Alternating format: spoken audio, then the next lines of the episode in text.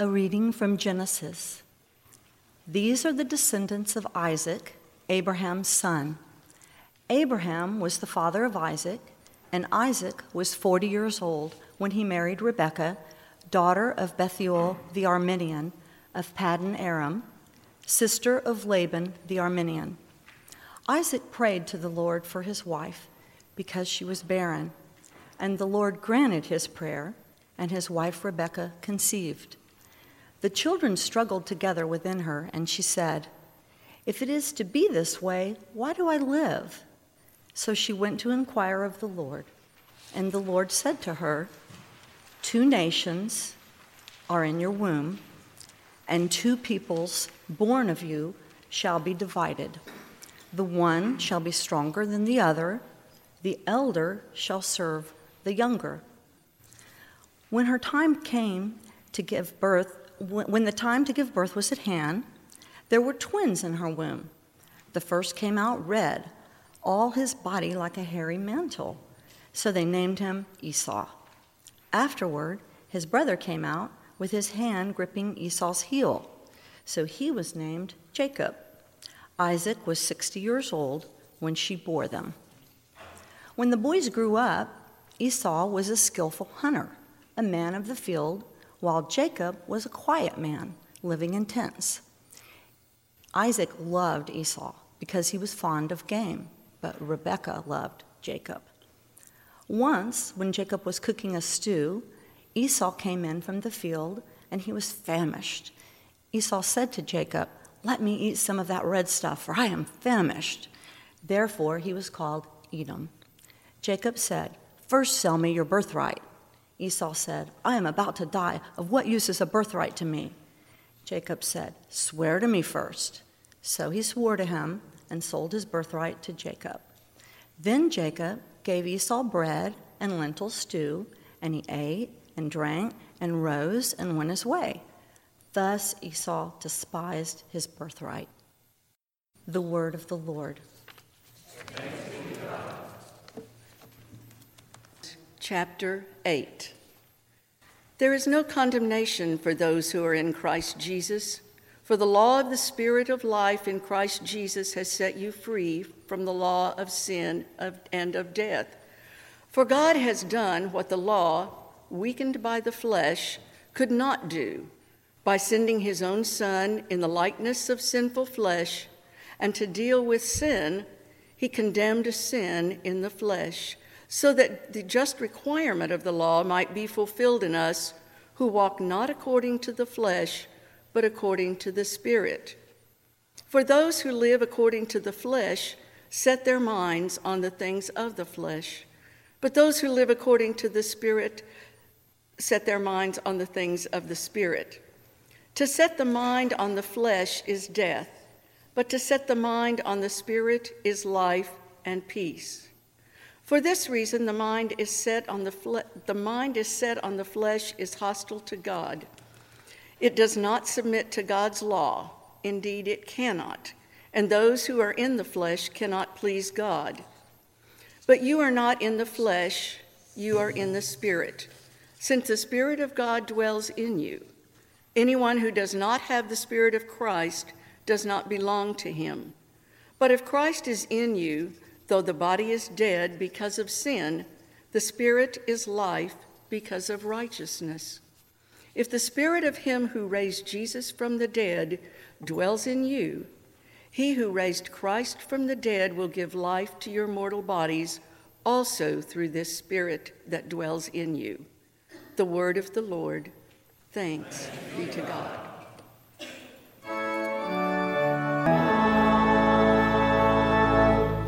The Holy Gospel of our Lord Jesus Christ according to Matthew.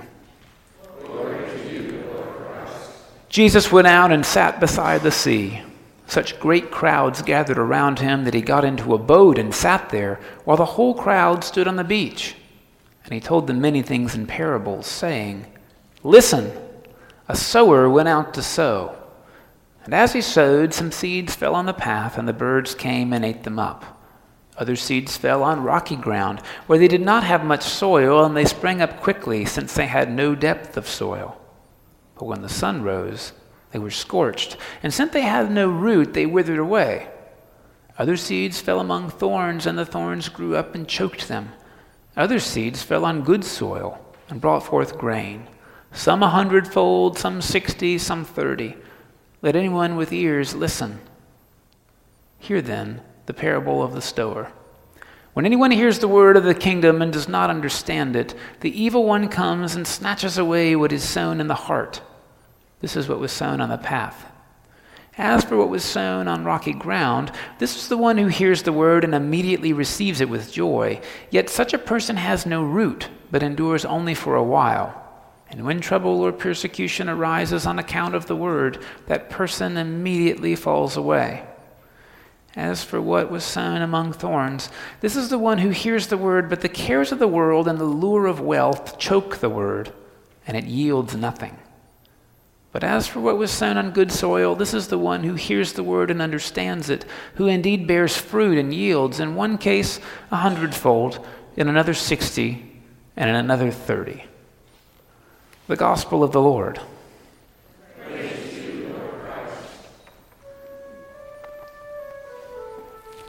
Please be seated. A little unplanned, but worth mentioning. Sometimes it's really delightful when, despite our preparations, things get printed in the bulletin wrong. Because uh, it kind of reminds us that life in church is like life outside of church full of things that just sort of happen. Um, and, and I want to suggest actually that there's some holiness to that life, and I think that's what Jesus is inviting us to consider today when we hear this parable. You know, um, parables are things that scholars will tell us uh, are pretty unique to Jesus. That is, at the time of Jesus, uh, a lot of what Jesus teaches about following God and morality, a lot of that was being said by other rabbis of the day. However, other rabbis of the day were not telling parables quite like Jesus was. Uh, everybody's used analogies. Everybody has, right? Understanding one thing helps you understand another. There's one way to read the parables as analogic reasoning, but I want to suggest it breaks down really fast. And, and, and, and this one seems so basic, you know. I think because um, we've got Jesus telling it, we've got him interpreting it, and then there's the interpretation that, that many of us have grown up with that just seems so logical until you press on it a little bit. So so if you're willing, that's what I'd like to do is review those, press on it a little bit, and see if it could take us somewhere maybe different and more life-giving. So if this is an analogy, there's a sower sowing seed, and there's four kinds of soil. You know, the way I grew up with it, this is God, right? God's the sower, and this is the Word of God being distributed on different soils, and of course, that would have to be us right? So the question really about the story is what kind of soil are you? Are you the hard path? And when you hear the word of God, the evil one snatches it away so that no life is grown in you. Well, if so, don't be that. This is, this is, don't, don't be that guy or girl. Okay, maybe you're the soil that's full of, um, you don't have a lot of depth to you. I mean, of course, nobody like would ever want to admit to being that soil type, right? I'm a very shallow person full of rocks. What does God have for me? Um, nobody really wants to be that. So again, if you are, don't be that person because you'll, um, you'll, you'll spring up with joy, but when there's persecution, you'll fall away. And, and, and, and actually, I mean, even though we don't want to be that kind of soil, there's this irony that I was raised in a climate that tried to get us away from the lures and temptations of the world, like living in Christian communities and reading Christian yellow pages where we only had Christian contractors doing Christian plumbing. You may not have known there's a difference between plumbing and Christian plumbing. Let me tell you, Christian plumbing is better. and you should only hire those Christian plumbers because a regular plumber might persecute you um, not just with part of their body that they show you, um, but with the bill. I, I, don't, I don't really know what this means, but they might persecute you and you might lose your joy in following God. So you should only be around Christian plumbers and Christian shaved ice makers. Um, so of grew up with that one. And then there's this third soil type, right, where there's, there's the worries of the world and the pursuit of wealth. And, and I'm really glad you know, and I'm pretty sure this is true of you too. I never think about money. I, I, never think about my kids' education and what's best for them. I don't think about career advancement. I know none of you think about that either. So I live in this really thorn free world. You know, it's delightful. Uh, those things will choke your faith, right? This is what we were told. And then there's this last bit, right? About being good soil that reproduces. And, and frankly, if you know anything about gardening, and I don't know a lot, but it's pretty rare that once, I mean, you know, this hundredfold yield is like a pretty big deal. That's kind of, that's kind of a lot of pressure. Um, to be this good soil is who you want to be, and evidence that you're good soil is that you're getting other people to be good soil. So you, if you've been here, you've heard me say this before. This was why I went to laundromats and tried to convert people to Christianity, because I needed to convert 30 people to be a good soil. 29 is not mentioned by Jesus, you know, so you better get to the laundromat again. Um, now, the thing about this is maybe it's true. Maybe this is how it is. But if you, if, even if you hear Jesus' interpretation, he never tells you really how to go about converting from one soil type to another, does he? I mean, in some ways, the, the, the wooden analogy here is that you just are one of these or you're not. And Jesus doesn't say what to do if you're thorny soil. And soil is not particularly good at converting itself. Have you ever thought about this? Right? I mean, rocky soil is not very good. I mean, the dirt does not do a good job telling the rocks they need to just move away, thank you, or break down. That requires usually some kind of outside intervention, right? And, and, and, the problem, other problem about making this just an analogy, right, is again, especially in church or, or, or in my case, youth group or, or, or college ministry, if somebody were to say, Now, which one of you today, just go ahead raise your hand, nobody's looking, I promise. Which one of you are the road? You know, where, where Satan's eating the seed? How many of you are the road? Which one of you are being choked by concerns of the world? Because if you are, we won't judge you harshly except for only in our hearts. Anybody out there?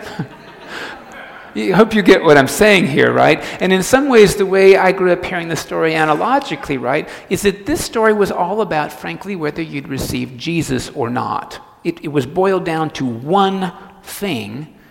And, and, and honestly, I think there might be a lot more to it. Like I've already said, how does soil convert itself? Then there's this other question. I, I'm, again, I'm not a farmer. But if you stop and think about this, if the seeds that are being sown are good, why is the sower throwing them in places they can't grow? why would you take good seed and throw it out in the asphalt? I mean, wouldn't that be a waste? Surely any farmer knows Seeds don't grow in asphalt, and they don't grow well in rocky soil, and they don't grow in a thorn patch. I mean, to go out with wheat and throw a bunch of wheat seeds into a blackberry briar patch, it's like incompetent farming at best, right? So, so it makes you wonder okay, well, if God's the sower, why is God doing that? Is it and this is, this is actually a really good question, right? Is it because God has so many unlimited resources that God can waste them? Or, or, or maybe it is that um, things seem wasteful to us that, that aren't, in fact, wasteful to God. In fact, it, it makes me start to think in my own life that I'm not one of these soil types. In fact, I'm all of them and I dramatically rotate soil unexpectedly. Let me ask you anybody ever been extremely hard hearted? There was no way you were going to let grace in in a relationship, in an idea. And then it surprised you. You ever been surprised by grace in a place where you wouldn't even tolerate it? If God's the sower, maybe that's actually a pretty good use of the seed. Maybe, maybe it's not that wasteful, you know? Of course, Jesus didn't say God's the sower. Maybe we are. Maybe we're sowers. Seems to me like we sure do sow all kinds of messages every day. You know, everybody we interact with, we're in some ways, I guess, sowing a seed that's going to grow one way or another. And Jesus never says the sower is sowing good seed. I don't always sow good seed, do you? Man, I've sown some thorns and weeds in the lives of people who I happen to dearly love. Have you? Wonder, another way of thinking about this is for us to consider the kind of seeds we're sowing and in the kind of places we've decided it's worth sowing. After all, in a world of limited resources, I only have so much good to sow, so why would I waste it on people that I think are thorny? Why would I waste good seed on people that I think are pathways to be walked all over? Why would I invest in that? I wonder if Jesus isn't asking us to reconsider our investments. Maybe, maybe in God's economy, investing love is never wasted, just in our own. And that makes me think that there's a lot of different ways to read this old story about Jacob and Esau. You know, um, this is one of the tough things about being an Episcopalian. Honestly, we read more scripture than any other tradition I've been a part of that doesn't use the lectionary. You know, we read four stories a week. The, the problem with us is that the people who put this together presume that we've already read the whole Bible and we're just highlighting bits we already know right? So many of us don't, don't, don't realize what happens after this story or what happened before the story, how Isaac met Rebekah, right? And how Rebekah left her parents against their will to be married to Isaac. And we, we, we don't always realize that after Jacob steals the birthright from his brother, he goes on to steal the blessing from his father, right? The lectionary pretends you already know that. If you don't, it's okay. We'll highlight what's happening in this story. All that to say, though, is that the context, the arc of the narrative becomes really, really helpful. Uh, I'm going to try to connect that a little bit um, for us today, because really, this is kind of a weird story. And, and honestly, I think there's a lot of ways to hear it. One way we could hear the story, I mean, a child who's born hairy as a mantle. In case you're wondering, that means the baby has as much hair as an adult goat.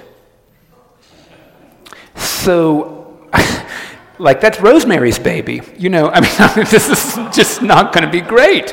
And by the way, that's not even possible. Children are not born hairy all over like goats. And now that I'm telling this, you might say, wow, I really didn't care for the story before, and now you give me less reason to think about it. I mean, this is like mythological thinking here. Um, one way to hear the story is just sort of like, because you were subjected to it, you're here, is that this is a seed on the road. And again, who cares? This is old and weird. All life is gone. You know, another way to hear the story, quite honestly, and, and, and, and I think it would be pretty shallow of us to hear it this way, although I'm positive the story is doing this. The story is saying that there were two nations inside of one common source. And, and historically, there's the people of Israel and the people of Edom. And they were so similar, they believed they had a common origin. But sure enough, they thought each other were heretics. Can you imagine? It's like they came from one original church and they split into two and they each hated the other one. That's never happened, right? Ever. So, so, so, that's what they thought was happening. And sure enough, this story explains why. So another good way to read the story, I mean, not a good way, another way to read the story is oh, this is one of those origin stories and it says why we hate those other people. Good story. now we know why we hate you.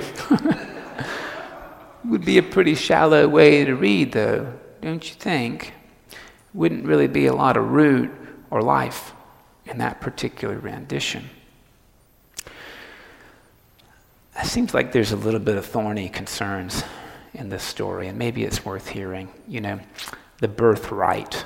We don't really use that word very often anymore because we don't really have these rules. But you know, up until 150 eh, years ago, the way this has worked in most of the world is that the firstborn son gets 90% of the inheritance. Now, I know you're going to say, Mike, sometimes in the Bible it says double portion. You need to know double portion means 90%. It doesn't mean 66 and two thirds percent. The firstborn boy gets 90% of the stuff. The residual 10% goes to the secondborn boy. Boys 3 through 17 get zero. All girls get zero. So here's what's at stake in the story Esau gets 90% of the stuff, and Jacob gets 10%. And that makes Jacob feel really angry. I probably would feel angry too. Do consider that this was happening in the Middle Ages, right? The firstborn son was the one that you tried to make a ruler, the secondborn son was the one you tried to make a bishop. Henry VIII was the second born son. He was to be a bishop. His older brother died. Then we had the Episcopal Church. Okay. there you go. So, Esau is going to get all this stuff, and Jacob is not going to get very much. It's almost like Jacob knows it in the womb because he is fighting before he's even born to become something he can never be. He's fighting to be born first. He does his darndest to be born first. He's born, again, this has to be figurative, right? This would not be a good delivery to have one twin born holding the other one's heel. He does everything he can to be born first. And of course, what we know is that once somebody's born first, they just are. In this story, Jacob is choked by the worries of the world. And in fact, as we read the rest of the stories, Jacob spends most of his life trying to be somebody he never can be. He tries to be the firstborn son, and he was born second. I think it's a really good story because, you know, there are times that I have spent years of my life trying to become something I never can be. You ever done that? If I looked a certain way or if I'd done this other decision or maybe if I'd had different parents or whatever it is. I'd be happy if. If I made more money or if I, if I had this better athletic success or, or whatever it is, I'd be happy then. If I had better piety, you know, if I was a better Christian, I'd be happier. Uh, That's a real choking kind of faith. It's a real choking kind of situation. I want to say it's pretty real. I don't think this story is that, is that far from the truth. Interestingly enough, Esau just means red. Red. Jacob means heel grabber, but um, heel grabber is like one of those idiomatic phrases. Heel grabber means thief, um, robber, used car salesman, mattress salesman. So this is what he gets when he's born. Oh, look, firstborn hairy boy. We'll call you Red. And your brother, he's so cute, we'll call him Thief. it's interesting that, that the Jewish people, right, this is their story. Their, their founding, most important patriarch, Jacob, is a thief.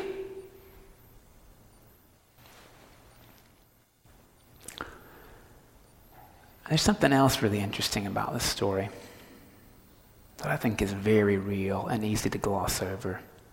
You know, when you read it, depending on your age, you know, there's either this resonation or revulsion to it. Esau's the oldest son, so of course he's going to get the bulk of the goods, but he doesn't just get the promise of stuff. His father loves him more.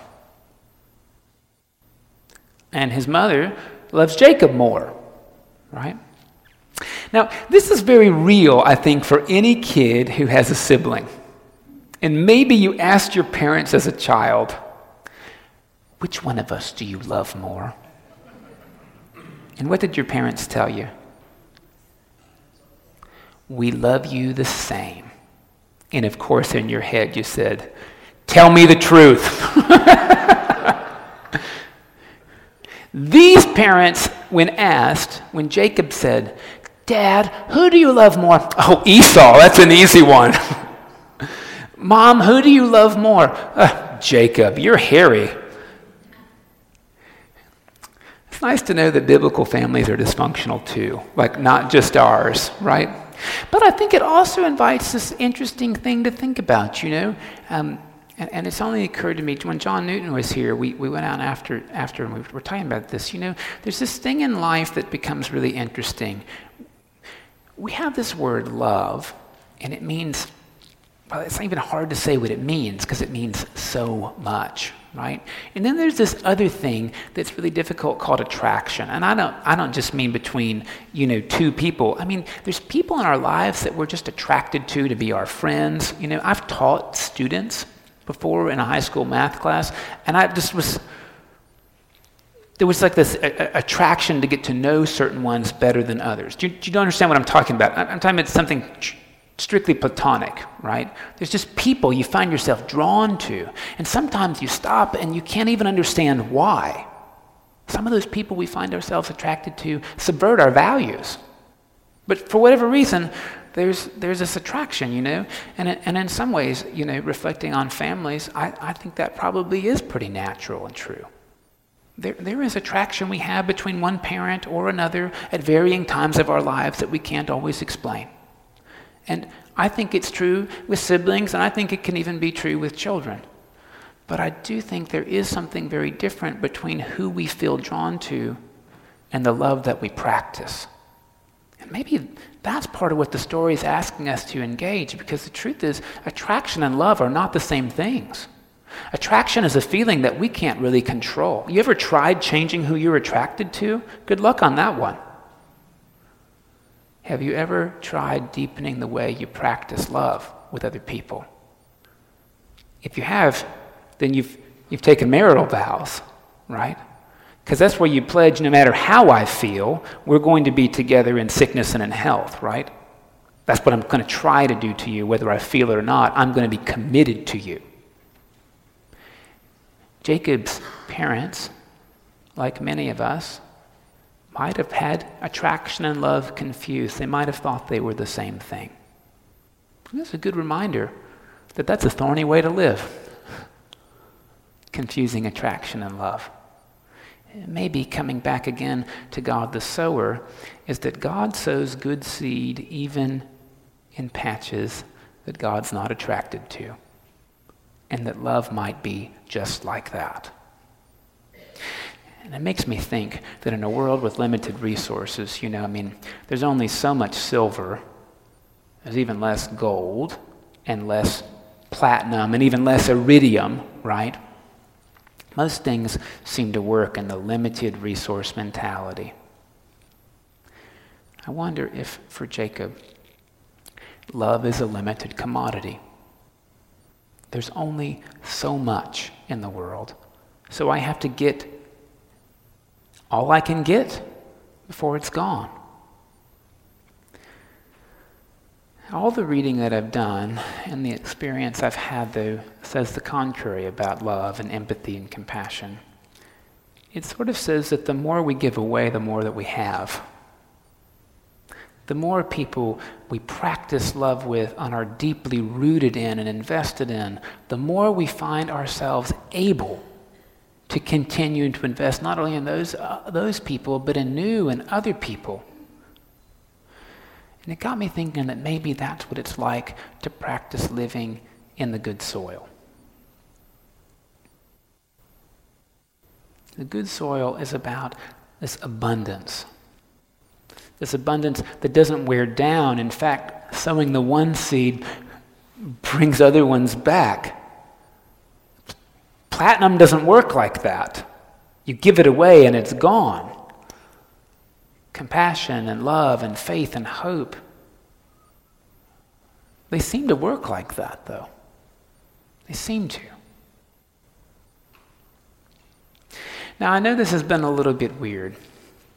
And the truth is, the exciting thing about Scripture for me, right, is that there really isn't just one way to read it and one great point that we're supposed to live into like some God planned analogy. but that there seem to be multiple levels and multiple realities represented, some for us to learn from by not doing, and some for us to grow and be rooted in. And of course, what we all know is that even in the middle of all of this complexity and diversity, there are some really terrible ways to read the Bible. We know this really well from the abolitionist movement in the 1800s. The lion's share of people in the South were convinced that because slavery was in the Bible, it was biblical and right. And of course, the people who resisted used Scripture as well to say slavery is wrong. You know what I mean? The interesting thing is, it doesn't just have to be slavery or the women's rights movement. You can find the Bible to say whatever you want. And that's where I think the parable of the sower becomes so, so interesting. The criterion is not whether you're right or erudite or logical. The criterion in the parable of the sower is whether or not it produces abundant life for other people. Now, logically, owning slaves sure produced a lot of resources for the people who owned them. But it did not produce abundance of life for everybody. Racial inequity in the American South sure produced life for some people at the expense of other people. I don't think that's the abundant life Jesus is thinking of. Jacob stealing the birthright from his brother, and by the way, you just have to imagine. Everybody knows Esau's born first, so how is Jacob ever going to be the firstborn? I mean, did, did Esau wear a sash that said, I'm the firstborn? And then Jacob started wearing the sash, and people said, now that he's got the sash, he's the firstborn? I mean, this plan cannot possibly work. Jacob's committed to it because he's following this illusion about getting life at the expense. There's only enough. There's only enough for some. I've got to get as much as I can. Did it give him life? Maybe. It's really even questionable if it did, but only at the expense of his brother. I'm pretty sure that's thorny soil. I'm pretty positive it is not the fertile ground Jesus is talking about. And it made me think, having grown up basically worshiping the Bible instead of worshiping Jesus, that maybe this is Jesus giving us an interpretive key the moment of when we're confused as to where God would have us to go, the answer is to choose life. To choose abundant life, not just for ourselves and for the people we know, but for the world.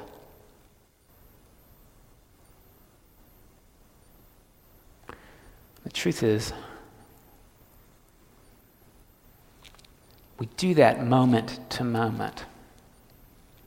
The question is can we be converted in our hearts so that we crave feeding the world?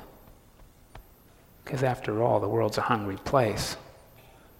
God's got unlimited seed, but God sure needs a place to throw it and to grow it.